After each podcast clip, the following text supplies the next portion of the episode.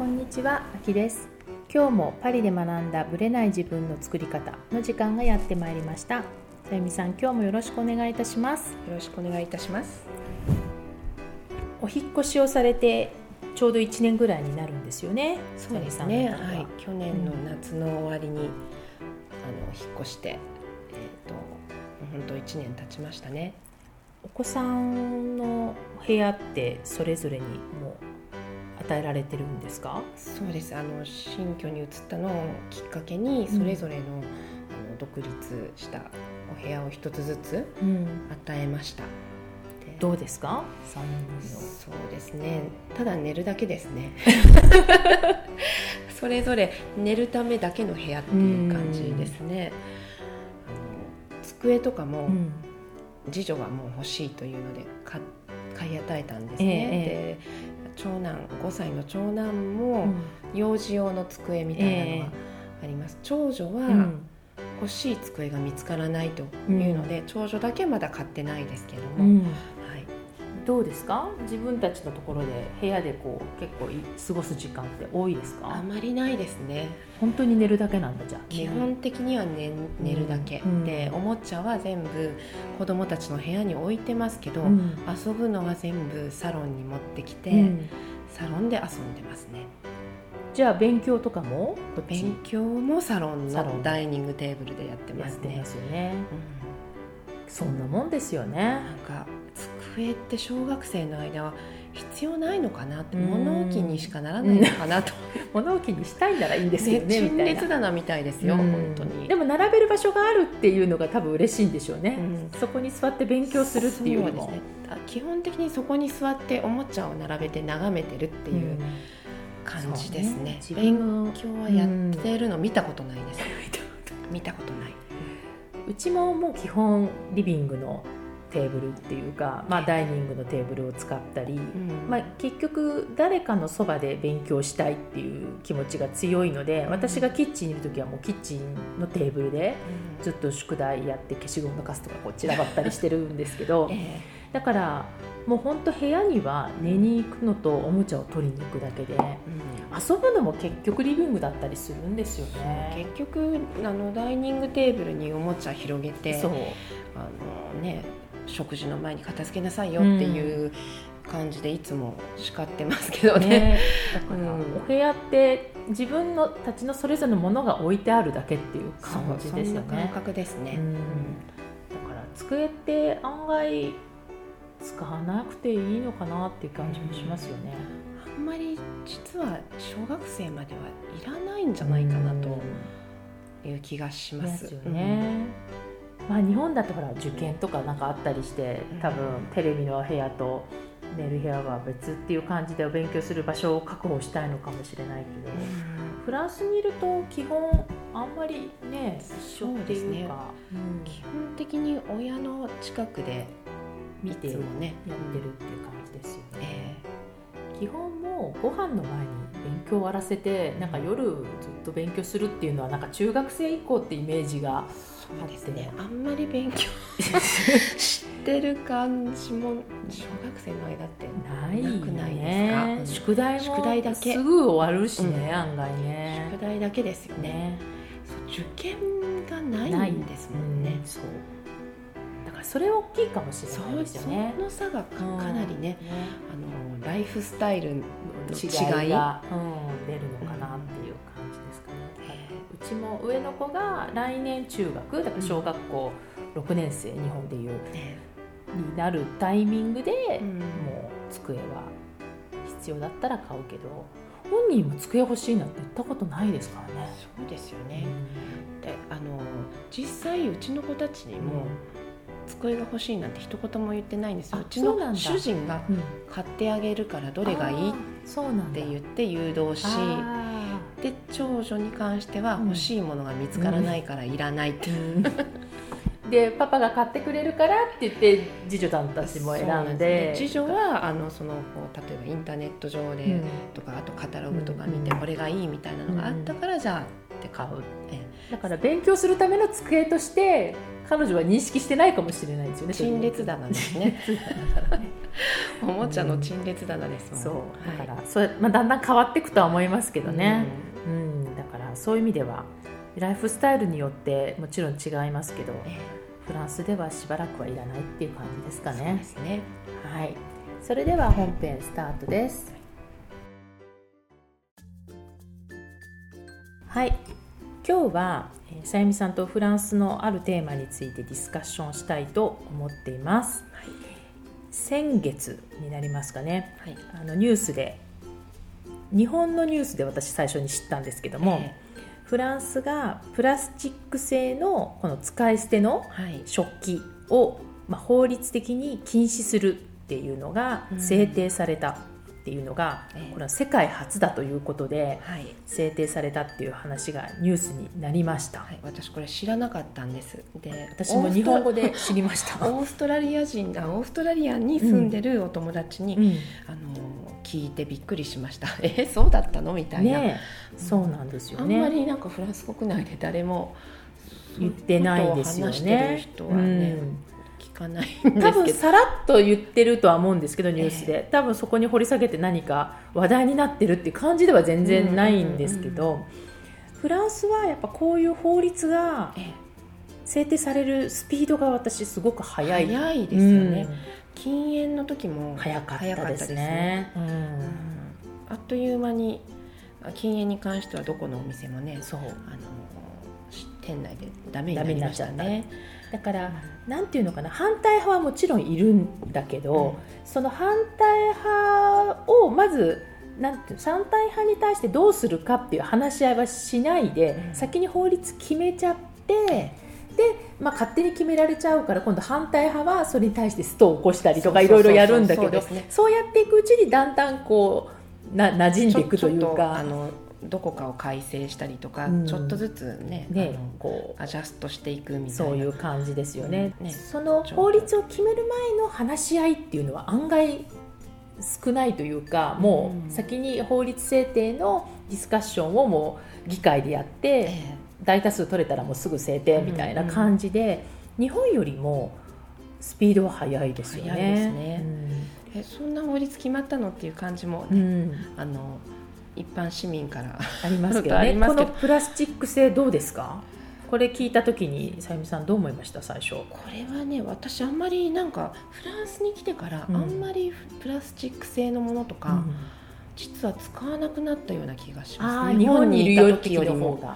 紙コップとかは時々は使いますけど、うん、あんまり、うん、なんかパーティー？子供の誕生日パーティーとか以外ではあんまり使わないかなという気が、そうですよね。しますね。基本、まあほらコンビニもないし。そうなんですよ、うん。あの気軽に外で何か飲むっていうのも、まあ日本に比べれば少ないと思うし。ピクニックとかでも意外にこう普通のコップ割れない、うん、家で普段使ってるプラスチック製の子供用のコップを持ってったりっていうこともあるし、はいうん、そう。あと本当コンビニがないっていうのは大きいですね、うん、あそこでゴミいっぱい出るもんね確かに。だからお惣菜屋さんとかも日本に比べてめちゃめちゃ少ないですもんね、デパ地下なんかほとんどないような状態ですから、あのやっぱりこう何かを入れる容器っていうのは、日本よりもやっぱり使い捨てっていうのがすごくもともと少ないかなとだから制定できたんだと思う。多分日本でこれ制定されるとなると、うん、すごいやっぱり大問題になるというか、ね、コンビニも今後どうしようというっていう話になっちゃうので、だから日本より明らかにその需要が少ないから、できたっていうのもあるんでしょうね。そうですね、うん、でもやっぱりエコに対してどうのこうのっていうわけではないけども例えばフランスで割り箸を持ってると、うん、これを捨てるのかってすごく一時期言われたことがあってこう1回使っただけでこれまた洗って使えるじゃないかと。うんだから日本人の感覚で割り箸もらってすぐ捨てるっていうのは、うん、もうこう木を無駄にしてるっていうイメージがやっぱりすごくあるっていうことをですね、うん、いろいろいろんな人から言われた割り箸に関しては。確かに今でもフランスってあんまり割り箸って見ないですもんね。ないですね、うん、基本も普通のお箸で、まあ、レストランとかも出して、うん、でそのまま使ってるっていうパターンですよね。そうですね、本当これお洋服にも通ずるものがあると思うんですけれども、こう使い捨て文化ではないですよね。ないですね。うんでレジの方も、なんかスーパーのレジもだんだん禁止されてもうスーパーのレジのところにもこうショッピングバッグがもう売られてるじゃないですか。ね、もうセットですよね。もほとんどないし、ないしあのじゃあ持ってきてないんだったら、はい、あのエコバッグみたいなの買ってみたいな感じで売ってますもんね。そうですよね。でこの間ねこの9月からかまさかその夏の間ですよね。まあモノプリっていうまあいわゆる有名なスーパーのチェーンがあって、うんはい、でそこでいわゆるパッケージされたハムとかじゃなくって、うん、トレッターって何ていうのかな、はいえーもうハム売り場お肉売り場とかになっていてでそこでその場でハムを切ってくれる、うん、で今まではなんかそのハムがくっつかないような薄っぺらい紙に包んだ後前はビニールだったんですよ、うん、あのそれでホッチキスで止めてくれて、えー、そのペタンとその値段のシールを貼ってくれて渡してくれたんだけど、はい、バカンス終わって行ったら、うん、そのペラペラっていう袋は今まで通りなんだけど、えー、その包むビニール袋が紙袋になってた紙になっててでその例えばほらこちらって量り売りじゃないですか、えー、だからりんごとか買うとその袋に入れて前はビニール袋に入れて量りに乗せて、うん、でキロいくらで払あのシールをもらって貼っつけるっていうのが紙袋に全部なっちゃってて。でねその紙袋がまたそこがまたフランスの中途半端なとこなんだけど、うん。このねりんごを45個入れると破けるの。そうなんですよね、うん、あのそんなに丈夫でなかったりするんですよ。でさつまいもとかちょっと尖ってるの入れるときゅうりとかもね尖ってるとあもう出ちゃうことが、ね、出ちゃう。ありますね。でそこの中途半端感がねすごくフランスだなと思ったんですけど、うん、ビニール袋をやめるんだっていうそのイニシアチブはいいんだけど、うんやりきるところまではいかないっていうところがこうフランスなんですよね、ねうん、だからそういう意味ではねビニール袋は本当になくなってきてる気がする、うん、あの美容のお店、えっと、オーガニックのね、はい、お店なんかだと、もうやっぱり100%紙の袋になってますね,、そうね。ビニール袋はもう最初から置いてないですもんね、もうね。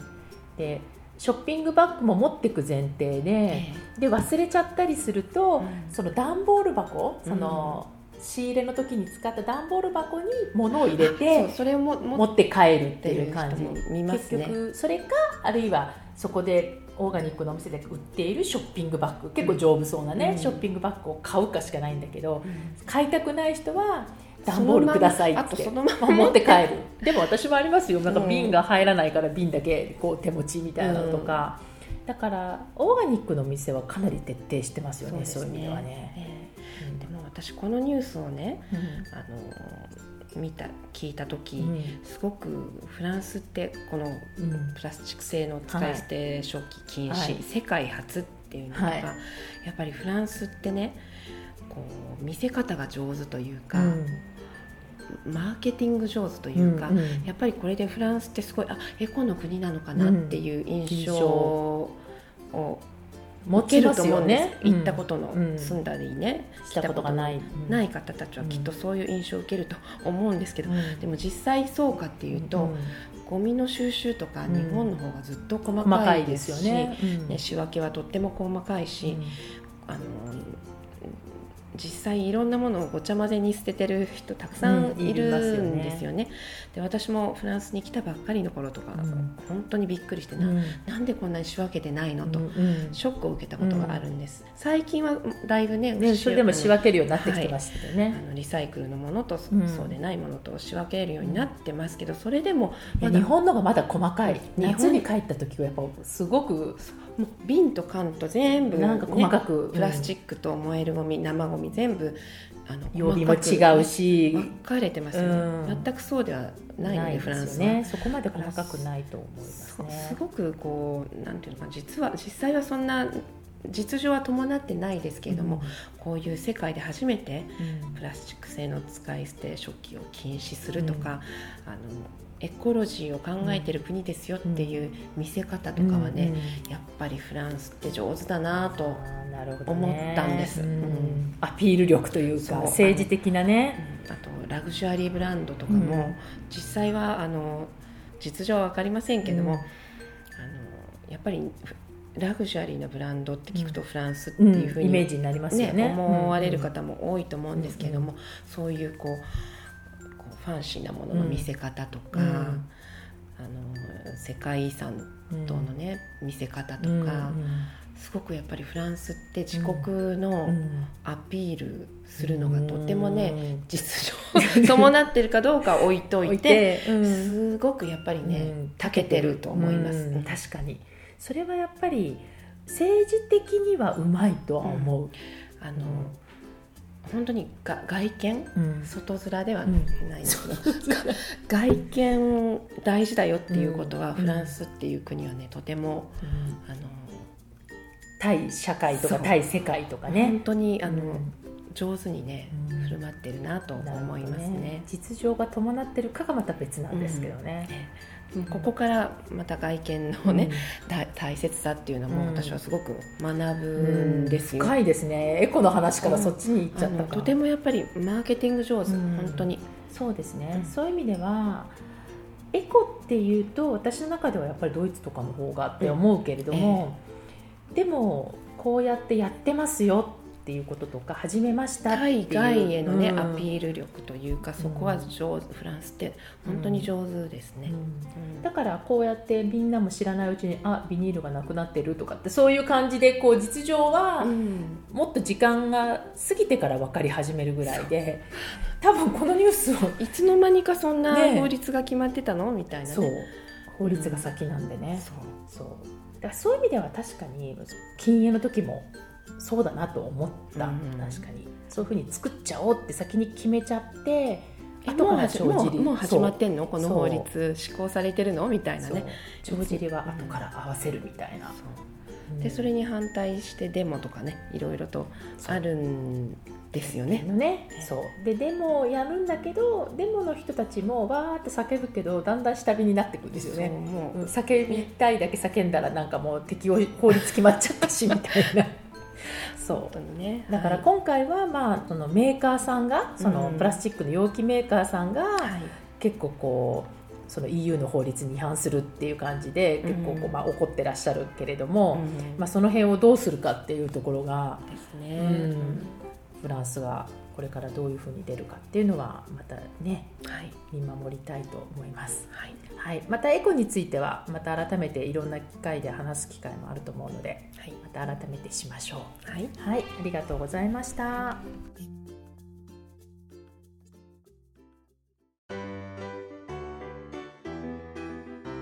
この番組は毎週金曜日をめどにお届けしています。確実にお届けするための方法として iTunes や Podcast のアプリの購読ボタンを押していただければ自動的に配信されますのでぜひ購読のボタンを押してください。また皆様からの質問感想をお待ちしています。パリプロジェクトで検索していただきそちらのお問い合わせからポッドキャストを選んでいただき質問や感想を送ってください。どしどしご応募お待ちしています。また来週のパリから学んだぶれない自分の作り方をどうぞお楽しみに。さゆみさんありがとうございました。ありがとうございました。秋でした